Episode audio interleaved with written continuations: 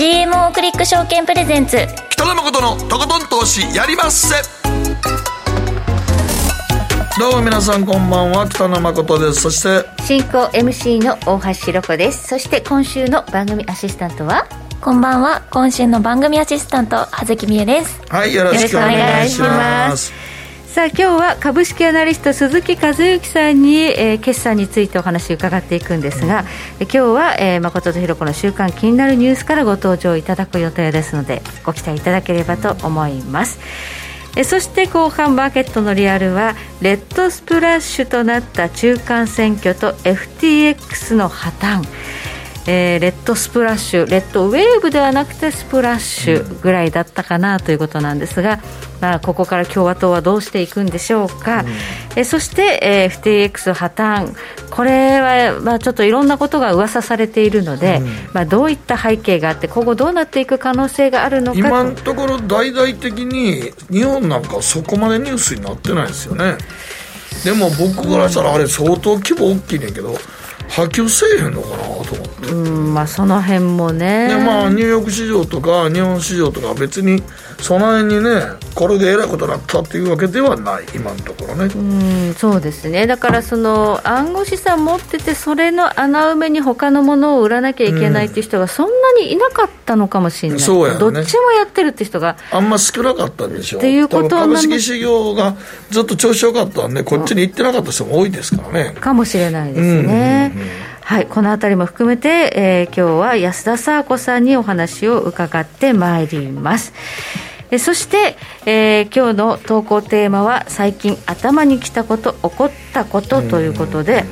なんか最近まるハラスメントというこう言葉が主流になってきて、うん、逆にこの言葉があるがゆえに、うん、怒りにくくなった、あこれってもしかしたらセクハラになるのかな、うん、今日可愛いねとかあ口紅の色変えたねなんていうのももうセクハラ髪の毛髪の毛切ったこともあんま触れなくなりましたから、ね、なんかそれ言うともうそれあアウトですみたいな。までもそれはまあそろそろの人間関係でね、うんうん、長く仕事やってたらあ髪の毛切ったわんぐらいやったらええと思うんですけど。そうそうそれはいいです髪の毛切ったから言うて失恋したわけではない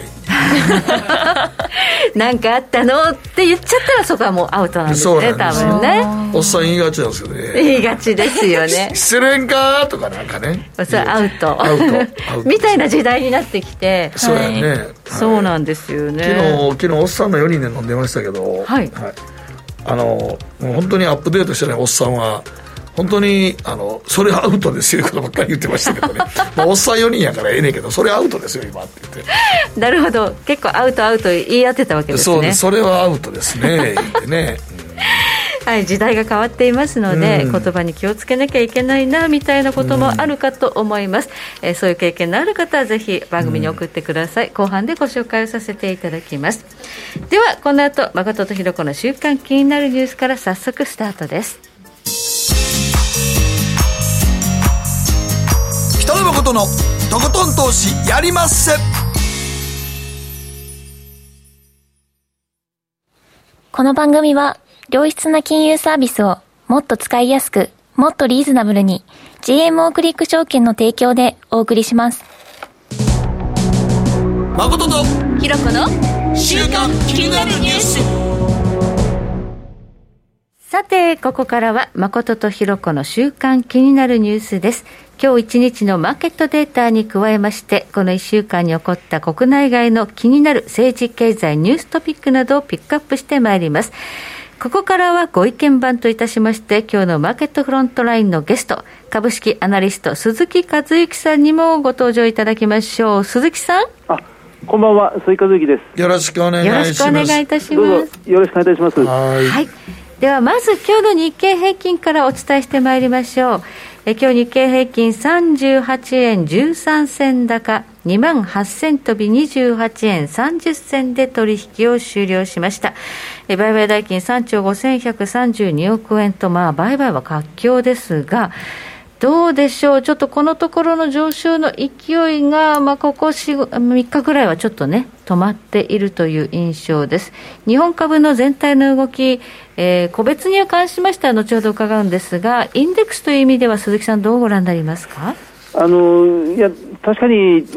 動きとしては、昨日今日ずいぶん小さい動きのように感じるんですけどね、まあ、先週末に大きく上昇しましたので、はい、えー、まあ、800円超える上げなどもありましたから、あのそれを考えると、そんなに、まあ、本来でしたら200円、300円下がってもおかしくないような、あのリズムではあるんですけどね、うん、まあ、そういうのが今、まだ来ていないという部分では、ずいぶんしっかりしてるなという感じはしますね。しっかりはしていると、はい、だからまあ、売り込まれる感じはもうなくなってますもんね。そうですね。あのまあ、金利を上げると景気が悪くなる、うん、で景気を悪くすることによってインフレを退治するっていう状況では、なかなか、まあ、下がって当然みたいなところがあるんですが、今、それが食い止められてますんで、まあ、その分だけでも、そうまあ、相当よしと見るべきではないかななんていうふうに思いますけどね。うんまあ、金利というのはもう、まあ、やはりアメリカの株式市場の、ね、背景なんですけど、まあ、アメリカの株式市場と切り離して、日本株独自で上がっていくような材料っていうのは、まあ、あんまりないですかね、まだ。えっと、そうですね。あの、そこはなかなかかつては円安になれば、その安倍総理がその健在だった頃には、円安イコール株高っていうのが、まあ、すぐあの連想で働いたんですけど、今、とてもそういう状況ではなくなってきて、むしろ円安イコールその物価高に直結してしまって、うん、えー、悪い目で見られるというケースも多くなってますから。そうですね、だから輸入企業にとってやっぱりきついですからね。そうですね。あの、まあ、ただ、ちょっとここに来て、その円高、円安も円高方向に緩んできてますんで、うん、まあ、かえって今の138円とか135円というのは、うん、ほっとするような水準ではありますね。そうですね、やっぱり150円いくと、ちょっとさすがになと思いましたもんね。うん。ね。まあまあ、足元でね、アメリカの金融政策が、金利がね、変わるんじゃないかという期待大きいですからね、今もね。はい。そのアメリカのマーケットです。昨日はニューヨークダウ56ドル22セント高、3万3592ドル92セントで取引を終了しました。まあ、10月中旬ぐらいから勢いよく米株も戻っているんですが、さすがにここ、まあ、数日、ちょっと上値が重くなってきたなという印象です。えー、冬時間に入っておりますので、まだ今日のね、えー、市場はオープンしていないということなんですが、えー、アメリカの市場、このまま年末高というような、えー、勢いで上がっていけるのかどうか、鈴木さん、どうご覧になりますか？あのこれまた、その先週も、まあ、現地木曜日に1200ドル高っていうニューヨークダウの方ですけど、まあ今年最大の上げ幅を記録しましたので、あの通常ですと、その1日で、まあ、日経平均だと800円、1000円高、ニューヨークダウで1200ドル高をすると、あのやっぱりちょっと休むんですよね。で、うん、1週間とか10日のうちに、もう1回、それに近いぐらいの上昇ってはもし出てくるとなると、うん、これは本物の上昇なんですよね。はあ、だから1回では分からない、だけど2回目にそれが起こると、かなりの角度で、まあ、弱気の人は強気に転換し、強気の人は、まあ、どんどん新しい資金を入れてくるということが始まりますんで、うんはい、あんまり費用を置かずに次なる大きな上昇が起こるかどうか、だめだったらまた次の機会を待たなくちゃ、チャンスを待たなくちゃいけないんですが、うん、今、みんなしてそれをそう確かめようとしているところではないでしょうかね。なるほど、もう一度大幅高というのができるかどうかということですが、うん、イベント的にはあんまりもうイベント、ちょっと今週はもうないですかね、うん、材料。少しあの間空いてしまいますけどね、あのまあ、小さい経済統計で、やっぱりまた一つ、まあ、昨日の生産者物価指数、PPI などもあの予想を下回るプラスの0.2%の上昇で、えー、2年半ぶりにこのサービス価格指数という、あんまりこのなかなか下がりにくいと言われる物価統計の中でも、そのまあ、一番後になって変化してくるものが、えー、下がってきたというのを、まあ、ずい。ぶん喜んだところもありましたけどね、はい、小さい細かい経済統計が積み重なって、次の上昇をうまく導いてくれるかなっていう期待したいところなんですけどね。はいそしてまあやっぱりアメリカはね、あの金利がどうなるかっていうところが、あのこの最大の注目で、10月下旬、11月の相場というのは、この金利の上げ幅が縮小されていくだろうという思惑が先行している部分があるんですが、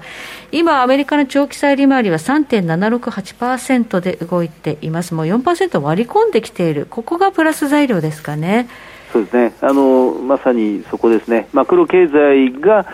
まあ、あの FRB、パウエル議長を、まあ、筆頭とする FRB のその、まあ、ボードのクレバーな人たちによってうまく操作されている。間に、その間にその民間企業や、まあ、人々の行動が、まあ、どうやって変化していくかというところだと思うんですが、あのこれもまた昨日に関して言えば、金利も重要ですが、ウォールマートの経済が、決算が、はい、あのやっぱりすごく良かったんですよね。あのまあ、7、9月の決算が終わりましたので、今、8、10月決算のウォールマートが、えー、昨日売上高が予想以上に良かったというところもかなり大きく交換されて、3か月前、ウォールマートの決算が悪くて株価急落しましたので、3か月経ってみて、まあ、今回の四半期はかなり良かった。まあ、消費もまずまず良い。で、まあ、物価が高いので、安売りが得意としているウォールマートにみんな人が集まってきているという、まあ、このあたりを、まあ、プラス方向に捉えるというふうに持っていきたいんですけどね。うんはい、この後中間決算を受けまして、日本の個別企業の見方、どのようなものがあるのかというのは、本編でまたじっくりとお伺いしたいと思います。では、ここでみゆちゃんが気になるニュースのピックアップです。はい。えー、私が気になったニュースは、えっと、5人に1人がマッチングアプリで結婚ということで、えー、明治安田生命が11月22日のいい夫婦の日を前に行った調査で、今年結婚した人の出会いのきっかけが5人に1人の割合でマッチングアプリによるものとなりました、はあ、ということです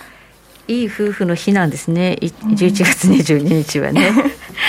はい。今さら今私知らなかった。そこか？知ってた。ごめんなさい。びっくりしたわ今。大丈夫？大橋さん。とりあえずそれはじゃあ置いといて。知らんかった。あそうだったっけ？とちょっと思いました。ええー、マジか。独身の日は知ってたんですけど1111いやいや。11月11日独身の日。えそうなんですか？まあ別に他のもいっぱいあるのよ。チンアナゴの人。ポッキーの日とかね。ポッキーの日、ポッキーの日ポッキーの日も有名ね。はい、えー、いい夫婦の日の調査で。マッチングアプリってさ、はい、結構今みんなやってるでしょ僕の周りの若い子たちすんげえみんなマッチングアプリやってんな。なんかもう当たり前になってきましたよね。やべみちゃんとの世代もどう？あ、それで結婚した人いっぱいいます。あ、いるやっぱり。はい。いいなって思いますよね。いいな。や。あ、結婚した。うちのスタッフも一人結婚してるあらおめでとうございますやっぱりそそれやねんね今なんかもう社内恋愛がちょっとリスクがあるってみんなよく言うんだけどね、社内恋愛いやつまり社内恋愛って付き合ったら絶対結婚前提になんねんけど別れちゃった時なんか噂立ってても別れたみたいでって言われるのも嫌やしだって別れた人が毎日会社にいるんでしょ？いるんでちょって。それ嫌ですよね。いやそれはだからそれは昔はそれやけどそこしかなかったから。うん、だから今そういうふうになってるなるほど。マッチングアプリ。でも一方で、はい、この間のアンケートなんかでももう一生結婚しないっていう点数は女性でも18%出てきたからね。18%もいるんですか、うん、一生男性で20何倍やから男性も4人に1人女性もこの何年間、急セ後に一生結婚しないっていう宣言してる人もいるから。ああ、まあ一人でも暮らしていや、だからまあ女性もキャリア志向がすごい高いのと、アンケート見てると。だからマッチングアプリって言うけど、ねえ、なかなかマッチングさせてくれませんからね。なんかあの条件あまりにわがままだとマッチングできないとかああるんじゃないんですか、ね、あの女の人は同時進行しますからねやっぱり。何を？でもマッチングアプリで出会った人ら何人かと同時進行するから。ああ、詳しいですね。いやもう毎日、毎日帯でラジオやったら、こんな話もすげえ聞くから。そうなん同時にやるんですか？だからいや、マッチングだからいっぱい何人かもマッチングしといて、うん、いろんな人と会っていくから、男は割とね、それでマッチングしちゃったらもう、そつだけでええと思う人多いねんけど。うん、男女間でだいぶ差があるね。差があります、差があります。うん、まあでもまあ、その、いい時代になったなとは思います。そうですね、出会いがななかった昔はなかった。でその世話焼けのおばちゃんに頼むとか。そうですね。そんな時代。世話役のおばちゃんって言葉が昭和を感じるせ そういうおばちゃんもいなくなってきて。だからお見合いをさせてくれるおばさん、ね、お見合いですよね、はい、今ね。今はもうそれがスマホでできちゃうっていう。そのアプリもたくさんあるんです多分だからこれもっともっと増えると思いますよマッチングアプリで結婚は。うん、でもでも職場と学校を出会いがもう抜いちゃってるらしいですもんね。そうやねだって学校時代例えば男子校女子校とかやって大学行ってやっと出会ってもその辺に喋れなかったりするし、職場が理系やとしたらもう全然 女の子とまず喋る機会もめっちゃ少ないからね。うん。アプリの方が事前にやり取りをして、大体こう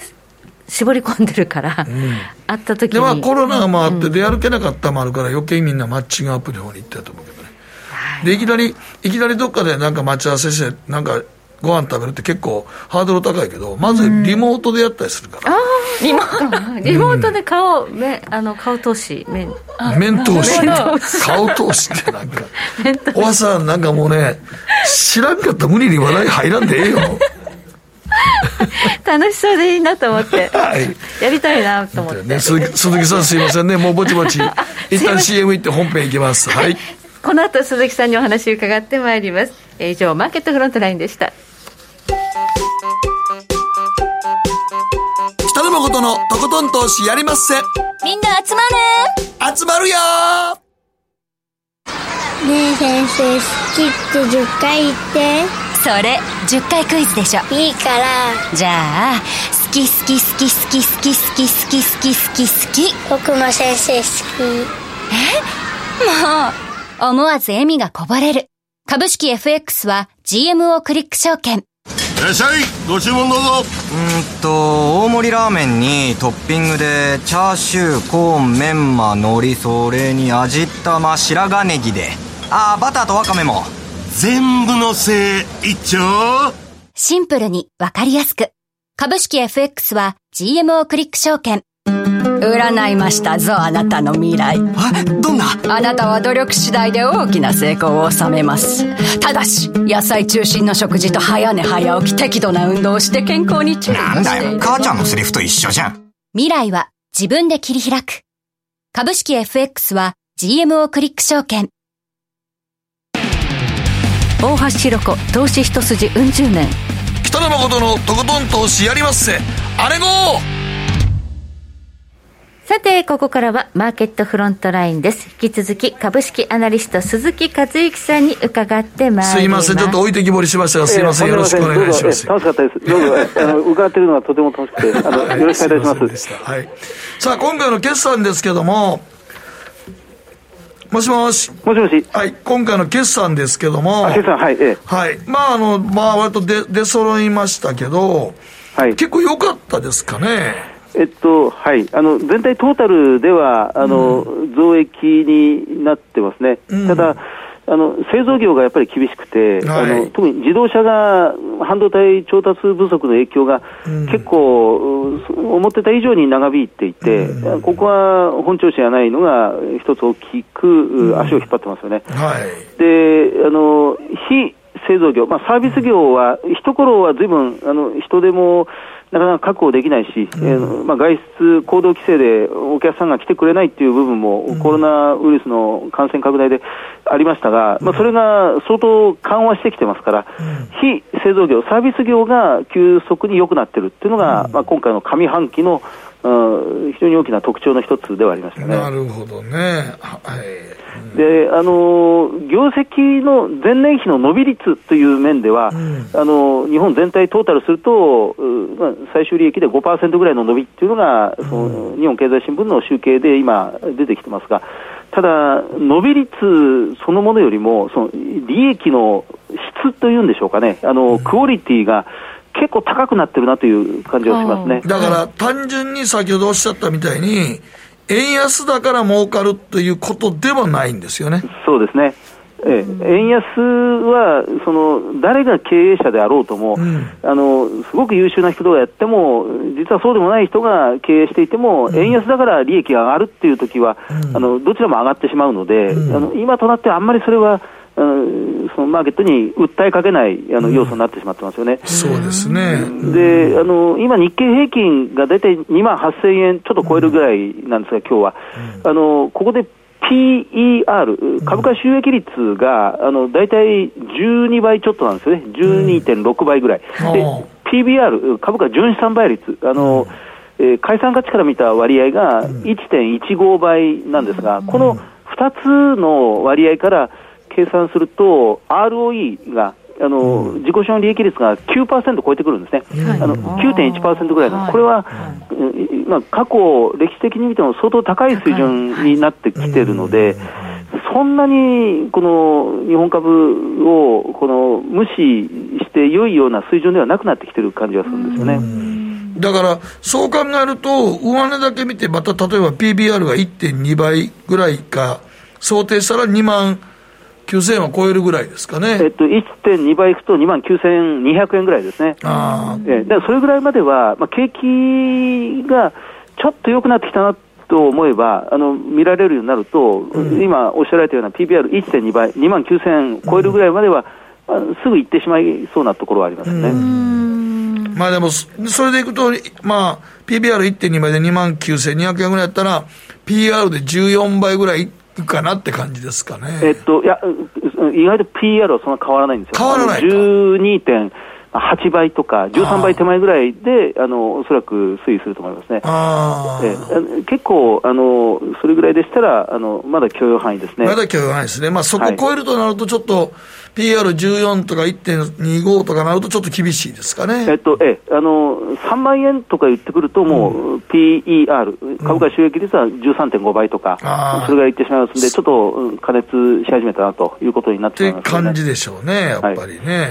でもなんかちょっと僕今回、あの、決算とかちょっと見てて、意外となんかもう一つやろうなと思ったのが、あ、よかったやんって言ったのが、あの、イビデントがそうでしたよね。ここは良いですね。あの、うん、もうコロナがあってもなくても、やっぱりこの、イビデンのような半導体の部材、あの、プラスチックパッケージを提供しているイビデンは、やっぱり良かったですね。で、あの、いくつかのパターンに分けると、やっぱりこのイビデンのようなものは、やっぱり強いですよね。あの、人材派遣、特に今、人手不足は製造業、非製造業問わず、あの人材が足りないっていうところありますので、うん、そのメイテック、その、うん、エンジニア、設計技師を派遣する、うん、メイテックであったり、うん、半導体のこのディスコ、6146とかですね、あのもうすべてこのあたりは、コロナがあろうがなかろうが、うん、あのウクライナ危機が、まあ、仮になかったとしても、あったとしても、うん、収益は全然揺るがずに良いという状況は続いてますね、うん、だから、イビデンなんか、その事前にはあんまり良くないみたいなこと言ってたんですけど、蓋開けてみたら、あれ、良かったやんっていうやつですよね。そうですね。あの、このあたりは本当に需要が強い、でイビデンの競争力はその全然ゆるゆ揺らいでいないなというところは。最近ね、決算出たら、なんかざあの、よかっても、出尽くしで売られること多かったんですけど、えー、そうですね、あのもともと良いあの、ずっとこの2年間、あの経済環境厳しいまんま来てましたんで、うん、あの決算の、そういう状況で決算良い企業っていうのは、うん、もうみんなある程度評価されて、し尽くされてしまってるんですね。はいはい、だからその、マーケット下がってる時でも、そんな下がりませんし、うん、ちょっと変わってくると、株価上がりますから、そうちょっとやそっと良い決算出したぐらいでは、逆に売られてしまうっていうケースも、あの目の前ではずいぶん起こってますね、でも、エビデンなんか決算出した後やっぱり株価順調に推移してるから、まあ、ちょっと安心しますよね。ねそうですね。あのこのあたりは強いですね。やっぱり半導体はこの揺るがず強いなと、あの、うん、半導体もいろいろあって、ずいぶんこの7月、8月、9月にかけて落ち込んでしまったところも、う多かったんですが。うん。あの昨日今日そのホットになったニュースでは、うん、そのウォーレン・バフェットさんのあの、バークシャー・ハザウェイが、そのあの7、9月、一番半導体業界厳しい時に、うん、その世界ナンバーワンの TSMC の株をかなりまとめてか、まあ、買い込んだと、購入したというニュースも出てましたんで、やっぱりこのあたりはチャンスなんだなと、で買う人はこういう時に買ってるんだなというと、改めて思いましたね。そうですね、バーフェットさんのバクシャ・ハサウェイはあの日本の商社を買った時もみんなびっくりしましたけど。あれそうですね、2020年9月でしたが、うん、誰も当時、まあ、今となっては総合商社はピカピカに考えてますけど、あの時はもうかなりその厳しいところにありましたからね。そうなんですよね、うん、だから、まあ、あバフェットが動いたんだっていうんであれば、半導体、これから弾みがつくのかなっていうような、うん、そんな印象ありますよね。あの、まあ、有名な話で、一度購入したら、その一生涯、もう売りを考えないっていうような買いのスタンスですので、うん、まあ、アップルもそうですし、はい、えあの今、すごく入れ込んでるオキシデンタル・ペトロイアムという石油会社もそうですが、はいですからそうなると TSMC に代表されるような半導体株っていうのはそのもう購入したら二度と離さない勢いで、えーまあ、そういう決意で買ってきてることになるでしょうね、うん、やっぱり言われてるように半導体株はここからまあ、時間かかるかもしれませんが、相当良くなってくるのが期待できますよね。まあ、そのサイクルという意味でね、ちょっとどうなのかなっていうのはありましたけど、その半導体はアメリカがその半導体の規制を中国にものすごいこう厳しいものをかけているんで、これあの、サプライチェーンの組み替えとか、設備投資、新たに起きる、そういう需要も期待できるってことでしょうかね。あとそれはあると思いますね。あの、そもそも今、半導体不足で自動車業界が非常に追い詰められてしまってるっていうのは、去年、一昨年の、まあ、秋ぐらいから、2年前の今頃から始まったんですが、はい、あの時にあのファーウェイを、あのアメリカがあのサプライチェーンから完全に排除する、ファーウェイ半導体を調達しないっていう方向を出して、ファーウェイも調達できないっていうことになってしまって、それの調達を遮断される前に駆け込みで、半導体を自分の在庫に集めておこうというのが、そもそもの、まあ、今に至る半導体の需給のミスマッチのスタートだった、うんはい、それがずっと尾を引いてしまっているという、で今、ファーウェイとアメリカの半導体調達の遮断とはまた全然違った意味で、今度は投資をさせない、えー、アメリカの半導体を組み込んだ製品でないと、そのもう輸入もさせない、政府の調達にも、えー、加えてもらえないという状況に、さらに一段厳しくなってきてますんで、うん、やはり、えーまあ、そのでかつその補助金をつける、補助金を出して、えー、向こう5年間、アメリカ国内で半導体の工場を作るようにということにあの仕向けてますから、やはりあのインテルが工場を作る、それから TSMC がそのアメリカのアリゾナに工場を作る、サムソンもこのアメリカに作るでそのサムソンに向けて、えー、ASML という製造装置の会社が、まあ、韓国に工場を作るというふうに、連鎖式にどんどん今、広がりを見せてきてますよね、であまりこれまで仲良くなかった日本と韓国が、まあ、急速にここに来て、えーまあ、中間席が終わってすぐに日韓首脳会談を開いたり、まあ、政治的にも大きな動きがその雪解けに向かって動いているのは、明らかにこの経済安保というものを前面に出して、そのアメリカが半導体というものをその経済のえー、あるいは軍事の、えー、安全保障の中核に位置づけたっていう、そうでしょうね、あの意味がますます濃くなってきてますよね。そうですね。あとちょっと、あのもうちょっと、あれな、時間も限られてるんですけど、改革があの出てきて、軌道に乗りつつある企業って、どんな企業がありました？あの今回、え決算良かった会社をいくつか分類すると、まさに一つはそこになりますね、うん、あの長年苦しんでいたんですが、うん、この1年、2年、まあ、コロナとウクライナとそのエネルギー高で、もうこれ以上、そののんびり、あるいはその悠長なことを言っている場合ではないっていう、うん、本気にその改革に取り組んだ企業が、かなり決算良くなってる、あるいは良くなりつつあるっていうのが、い。くつか見えますね、あの代表的なところは、大きいところでは日立です、日立はやっぱりあの明らかに、えーまあ、メニュー欄が変わってきたなというのがありますし、あの中堅のところでは、電線の富士倉5803とかですね、うん、あるいはエレクトロニクスのそのケンウッド6632とか、うん、あとはアミューズメントのサンリオ8136とかですね、まあ、このあたりは、まあ、業績の回復もさることながら、その構造的にその会社の体質が変わってきたなという、うん、そういう感触を受けた気がします、ね、サンリオなんか何が変わってきてるんですかね？あのこれ、サンリオの熱心なファンっていうのは、どちらかというと小学校低学年の、うん、まあ、お嬢さんとかですね、女の子ね、女の子とか、うん、えー、まあ、小学生、中学生、まあ、高校生ぐらいなんですね、でそういう比較的若い世代の熱烈なファンに対して、サンリオ側からこのそのコンテンツ、キャラクターを提供しているデザイナーの人たちが、うん、もう昔からキキティちゃんとかシナモンロールやってますんで、もうみんな50代、下手したら60代ぐらいになってしまってるんですよね。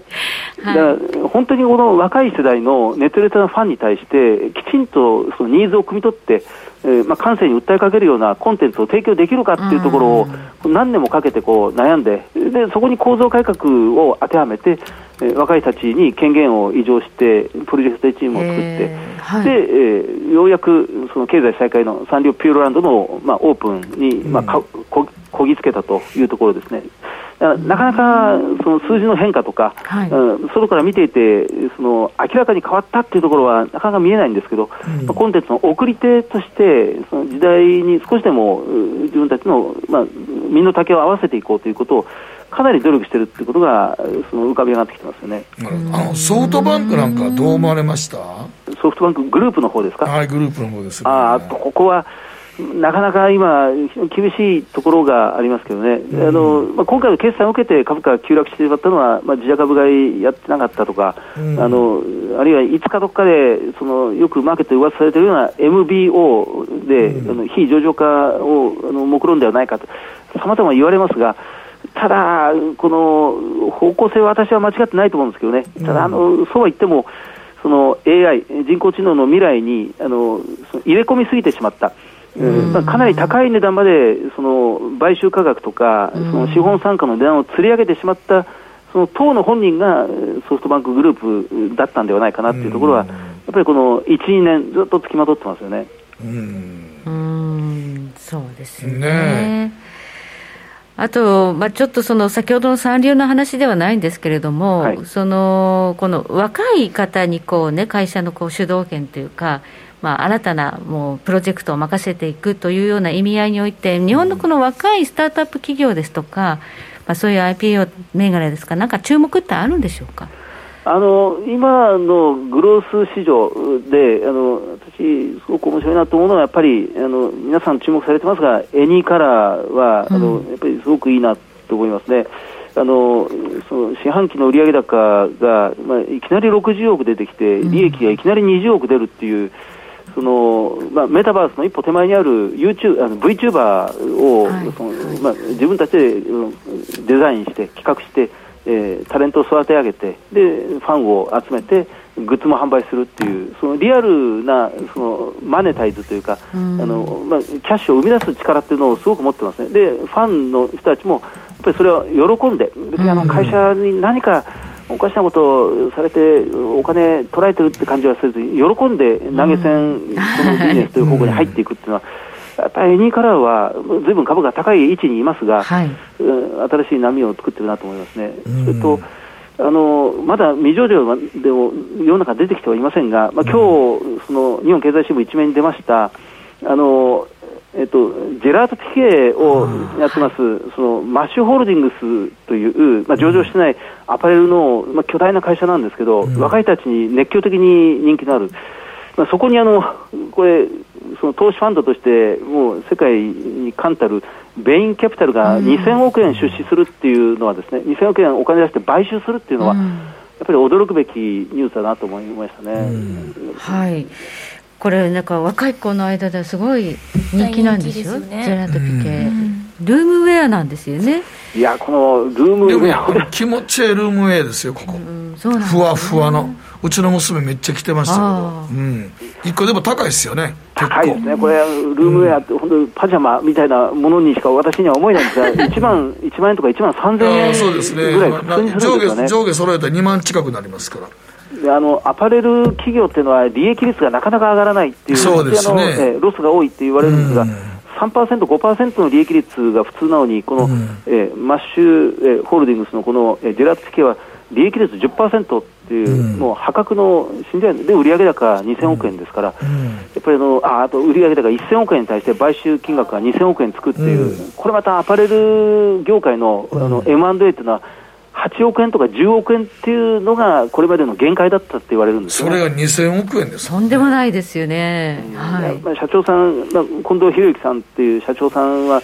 えー、あの来年はこ、こちらで調べる限りでは、来年年男、うさぎ年の48歳という、すごい若い、うん、まあ、団塊ジュニアですよね。うん。やっぱり本当にあの大橋さん、今言われたように、日本経済っていうのは、日本の企業っていうのは、やっぱり上が使えてる。あの私も含めてそのやっぱり60代とかですねそういう人たちではなく40代とか30代にすごい才能がもうどんどん出てきてるんだなってことを、うん、まあ、エニーカラーもこの、えー、マッシュホールディングスジェラートピケを見るにつけですねやっぱり日本のその力っていうのは、そういうところにすごく潜んでるなっていう気がしますね、うん、でもこれね、まあ多分ここのキャピタルが買うわけですから、はい、間違いなく上場を目指すということですよね。ああのもうそれはインタビューなんかでも少しずつ出始めてますね、3年から5年したら、もう世界戦略をきちんと練って、うん、ベインキャピタルがその世界戦略に、まあ、応えてくれた、そういうプランをあの、うん、持ってきてくれた、うん、3年、5年後には上場して、えー、なんとかそこまでには売り上げ3000億円を狙うっていうことを、まあ、ここから3倍ぐらいのものを計画してますね。はい、ということで、ね、若い力がどんどん日本の会社というのをね、変えていく可能性があるという夢のあるお話ですよね。はい、ありがとうございます。ここまで鈴木和之さんに伺いました。どうもありがとうございました。どうもありがとうございました。失礼しました。北野誠のとことん投資やりまっせ。みんな集まれ。行かしていただきます。GMO クリック証券の魅力は、何といっても、業界最安水準の株式手数料、さらに、企業価値や業績が一目でわかる財務分析ツール、マーケット動向をスピーディーにキャッチいただける充実の投資情報、その他使いやすい高機能取引ツールを取り揃えており、投資初心者の方にも安心してご利用いただけます。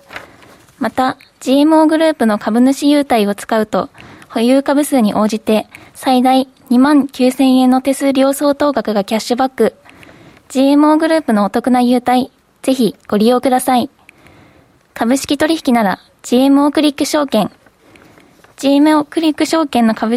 GMO クリック証券株式会社は関東財務局長金賞第77号の金融商品取引業者です。当社取扱いの金融商品のお取引にあたっては、価格変動等の理由により、投資元本を超える損失が発生することがあります。お取引をする際は、当社のホームページや契約締結前交渉面で手数料などの諸経費及びリスクについて十分ご確認ください。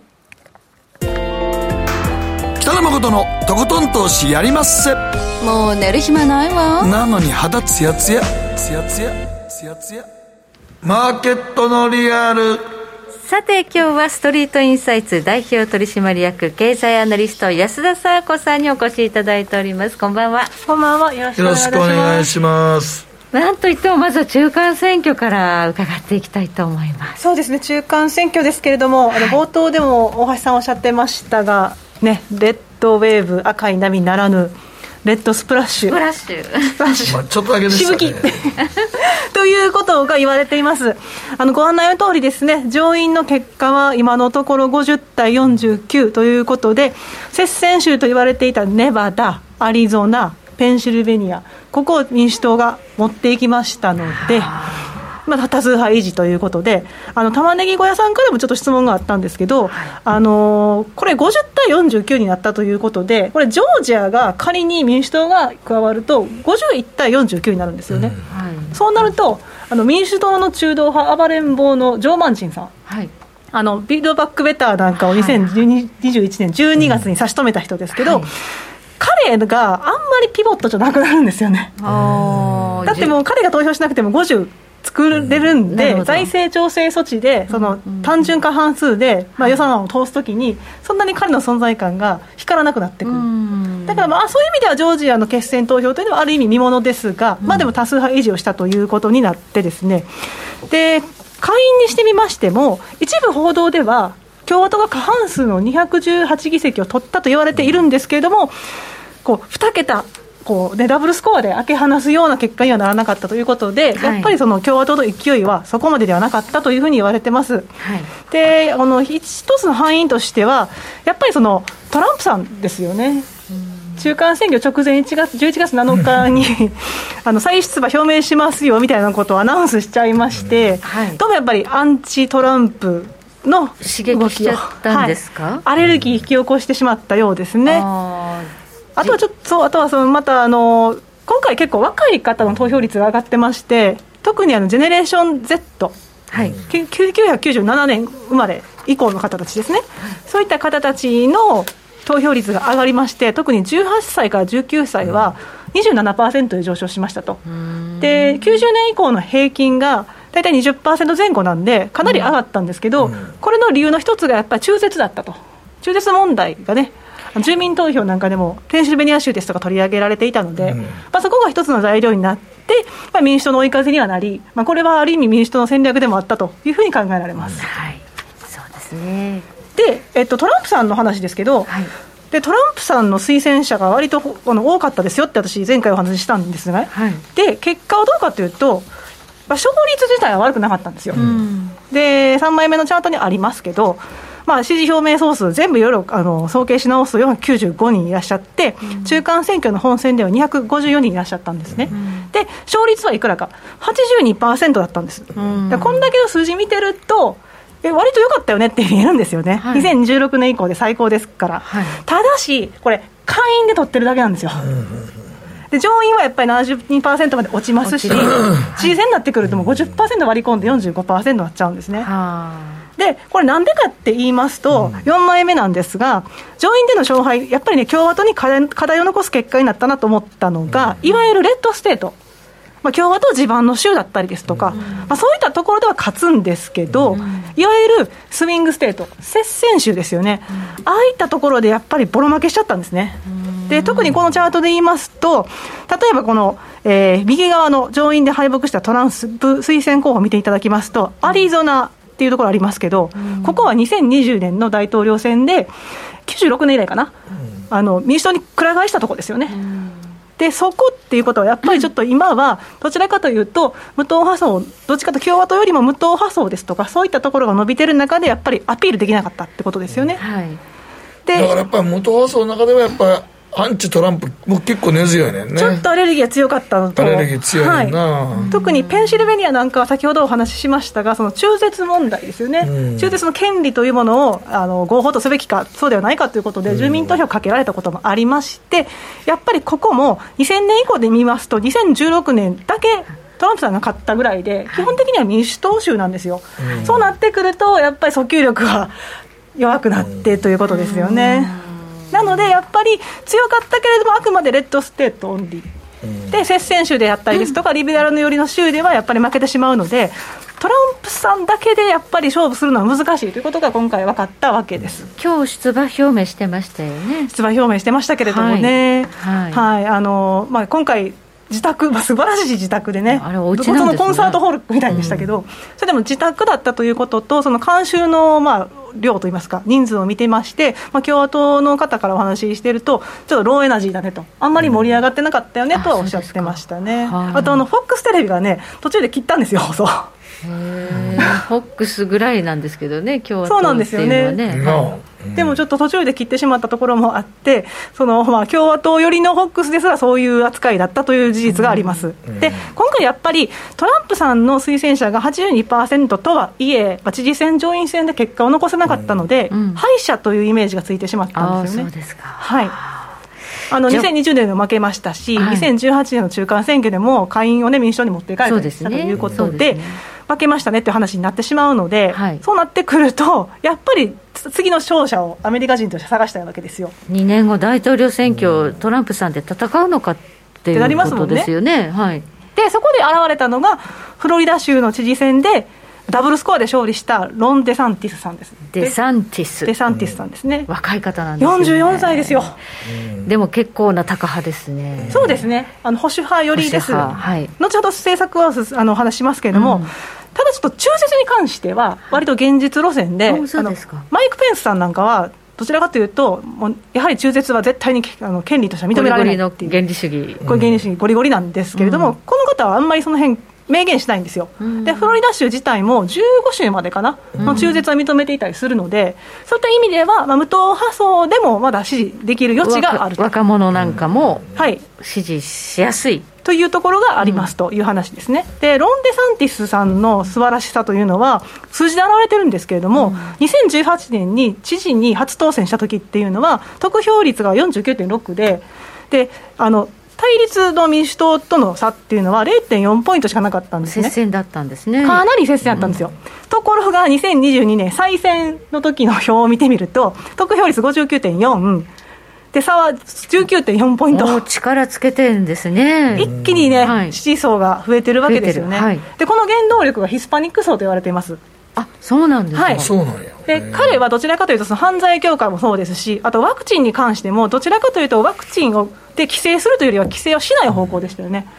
そういった政策が支持されて今に至るわけです。もう一つは奥様がヒスパニック系で彼自身もスペイン語を話せるんですね。なるほど。なので親近感がそうなんです。そういったところも、まあ、ヒスパニック系に訴求するということで非常に期待が高いとされています。で実際にあの中間選挙後の世論調査見てみますと、2024年の大統領選で、まあ、共和党候補、どちらを選びますか、デサンティスさん、トランプさんですか？ってなると、デサンティスさんが上回ったんですよね。はいそうですか、はい、基本的には共和党の支持者全般的に見ると、デサンティスさんが42%で、トランプさんが35%、でゴリゴリの共和党支持者はトランプさんを応援している方が多いんですけど、うん、やっぱりライトな共和党支持者とか、共和党よりぐらいの方っていうのは、やっぱりデサンティスさんがいいっていう話になってきてるんですよ、ね、共和党の中でも、もうちょっとトランプさんじゃなくなってきてるんですね。はいでそういうところがある上に、やっぱり今回の敗因というところで、まあ、若いかトランプファクターがやっぱり無党派には響かない、それからジェネレーション Z の世代を取り込まなきゃいけない、でヒスパニック層も取り込まなきゃいけないと考えると、やっぱりデサンティスさんというのが、共和党の顔としては、まあ、ふさわしいのではないかという見方が強まっているわけですよね。そうか。で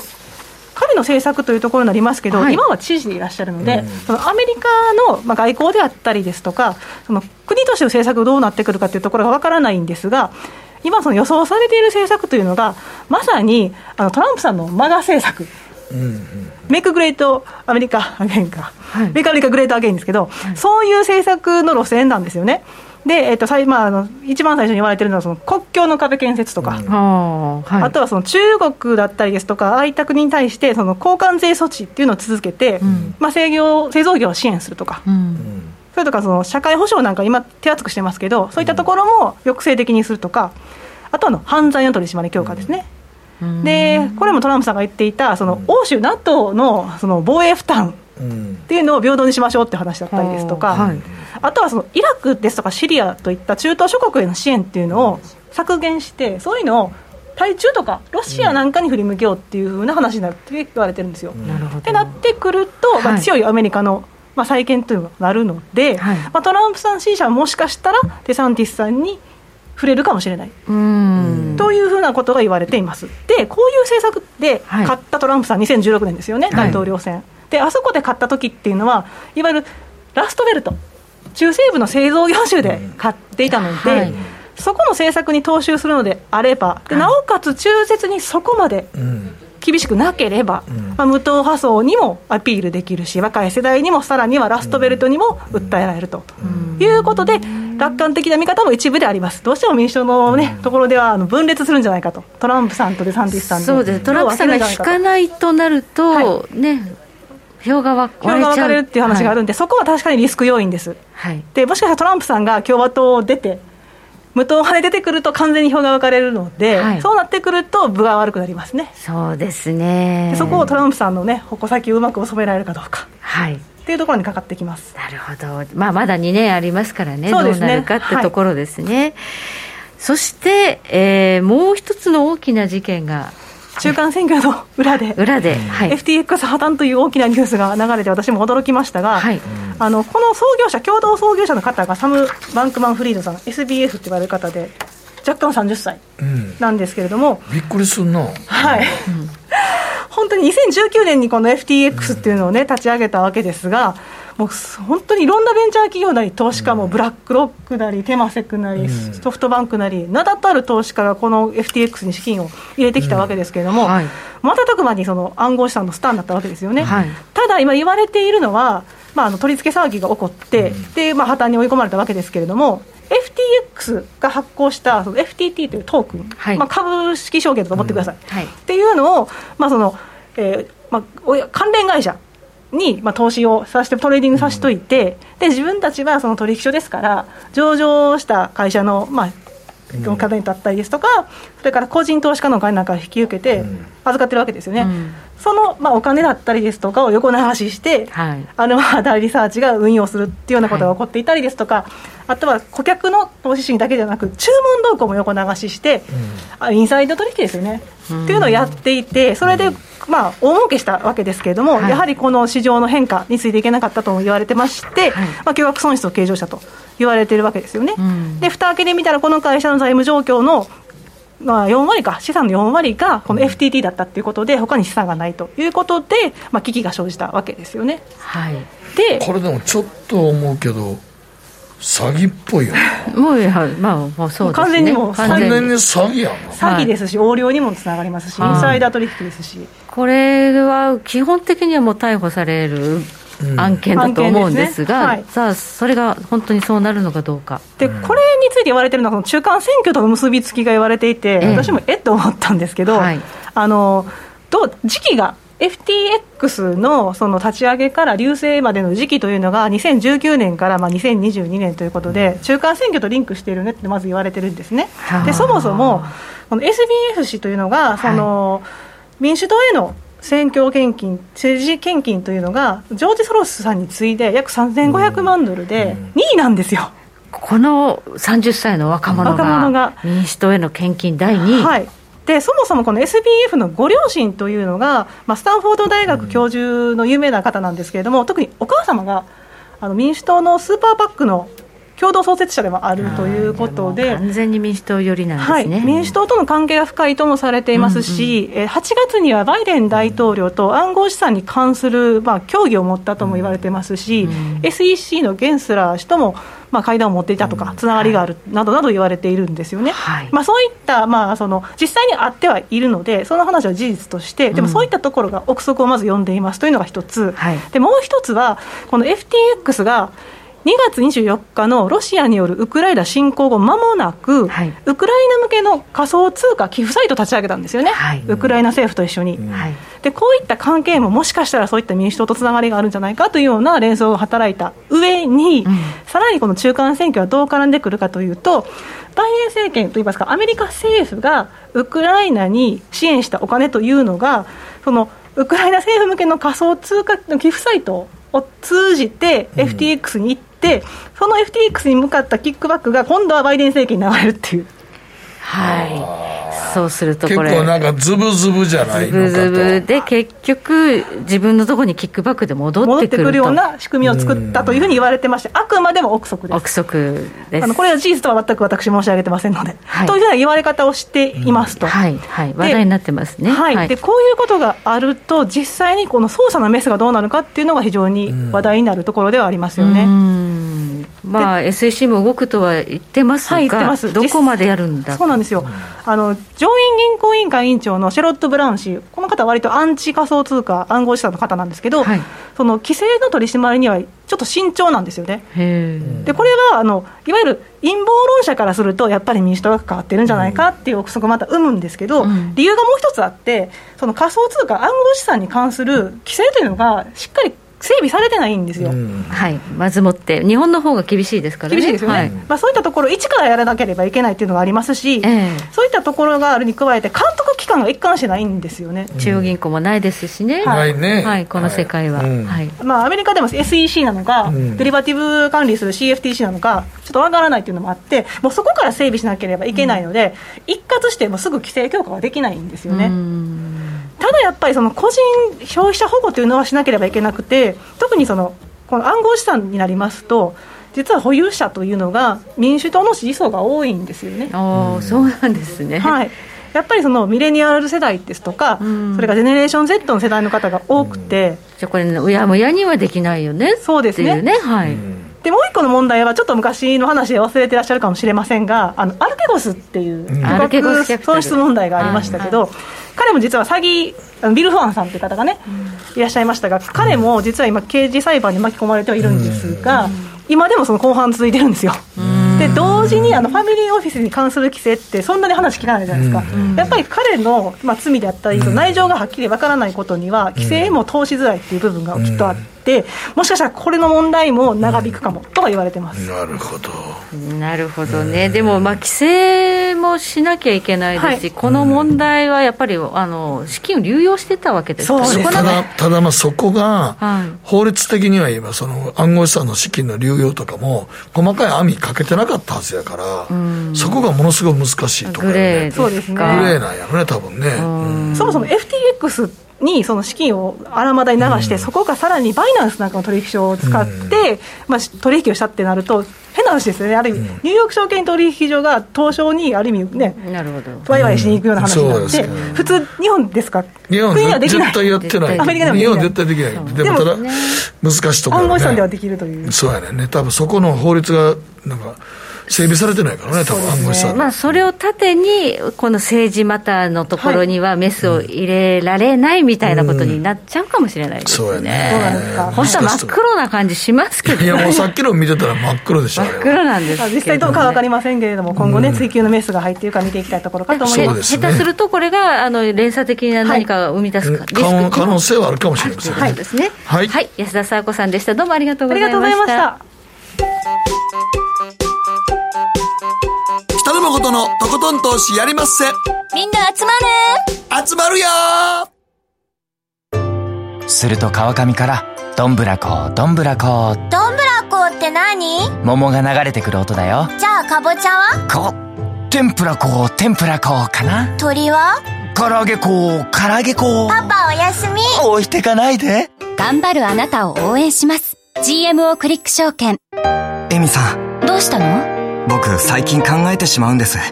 毎晩月を見上げるたびに僕の将来はどうなってしまうんだろうって同時に思うんです。この虚しい気持ちに寄り添ってくれる女性がいたら好きですってよくない？シンプルにわかりやすく GMO クリック証券。君は周りが見えてない！また怒られちゃったよ。あ